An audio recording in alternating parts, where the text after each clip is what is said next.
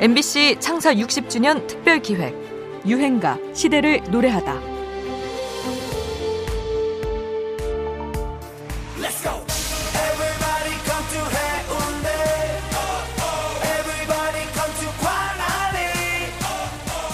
대한민국 제2의 도시 부산. 부산하면 어떤 노래가 제일 먼저 떠오르십니까? 이제 여름 휴가철이 다가오니 부산 바캉스 같은 신나는 노래가 떠오를 수 있겠고요.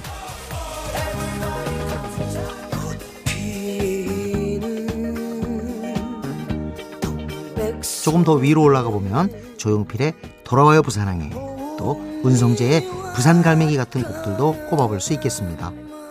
그보다 더 이전에는 부산하면 무조건 남인수가 부른 이별의 부산 정거장이었습니다.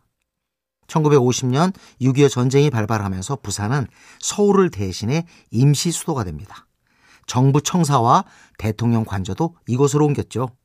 전쟁통에 이미 전국에서 피난민이 몰려든 데다 임시 수도까지 되면서 부산은 북새통을 이뤘습니다. 그 피난민들의 표정이나 그 옷차림 같은 거는 어땠습니까? 상당히 남루했을 거라 보는데. 예, 아주 남루하기는 짝이 없었습니다. 뭐 얼굴 뭐 기색도 없고 아주 좀 근심 걱정과 그런 모습이었습니다. 예. 그때 주택 사정은 어땠습니까? 처음에는 길가 주변에 가만히 깔고 가만히 뒀고 이렇게 임시 몇을 지나가다가 그 다음에 거기다가 미군이 군수물자로 가져올 적에 그 박스가 공, 남은 박스들이 시장에 있기 때문에 그런 걸 사다가 설라니 덧해서 위에다가 기와 삼아 덮고 이리 해설라니 안하게다 가만히 깔고 신문지 좀 바르고 이렇게 주택이라 하고 어떻게 살게 시작이 되지요. 1953년 서울로 환도가 이루어지기까지 부산이 수도였던 기간은 1023일이었습니다. 적지 않은 기간이었죠. 서울로 또 고향으로 다시 돌아가게 된 사람들의 마음은 어땠을까요? 아마 환희와 아쉬움이 교차했을 겁니다.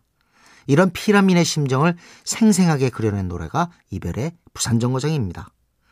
가사 중 그래도 잊지 못할 판잣집이여라는 대목이 그 복잡했던 마음을 잘 표현해 주는데요.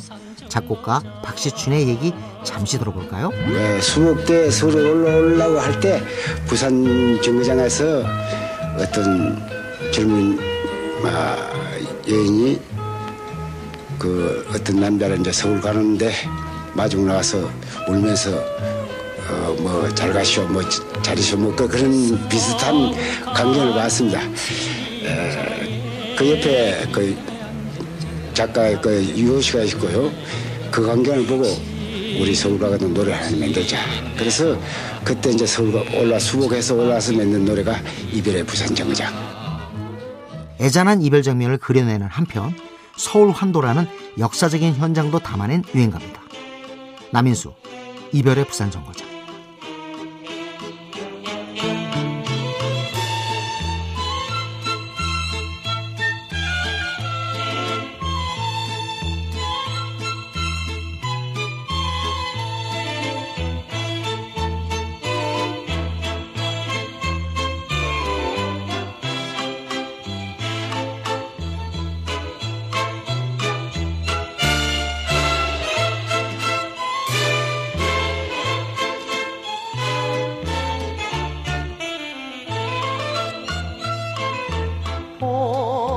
비가 소리도 없이 이별 슬픈 부산 정거장.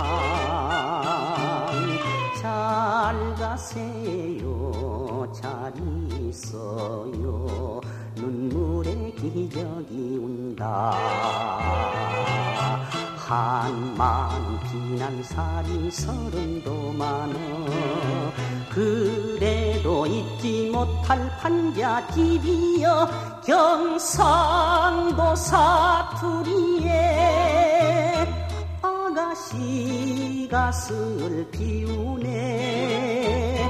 이별의 부산 정거장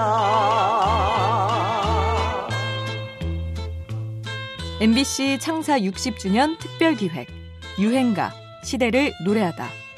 지금까지 음악평론가 임진모였습니다.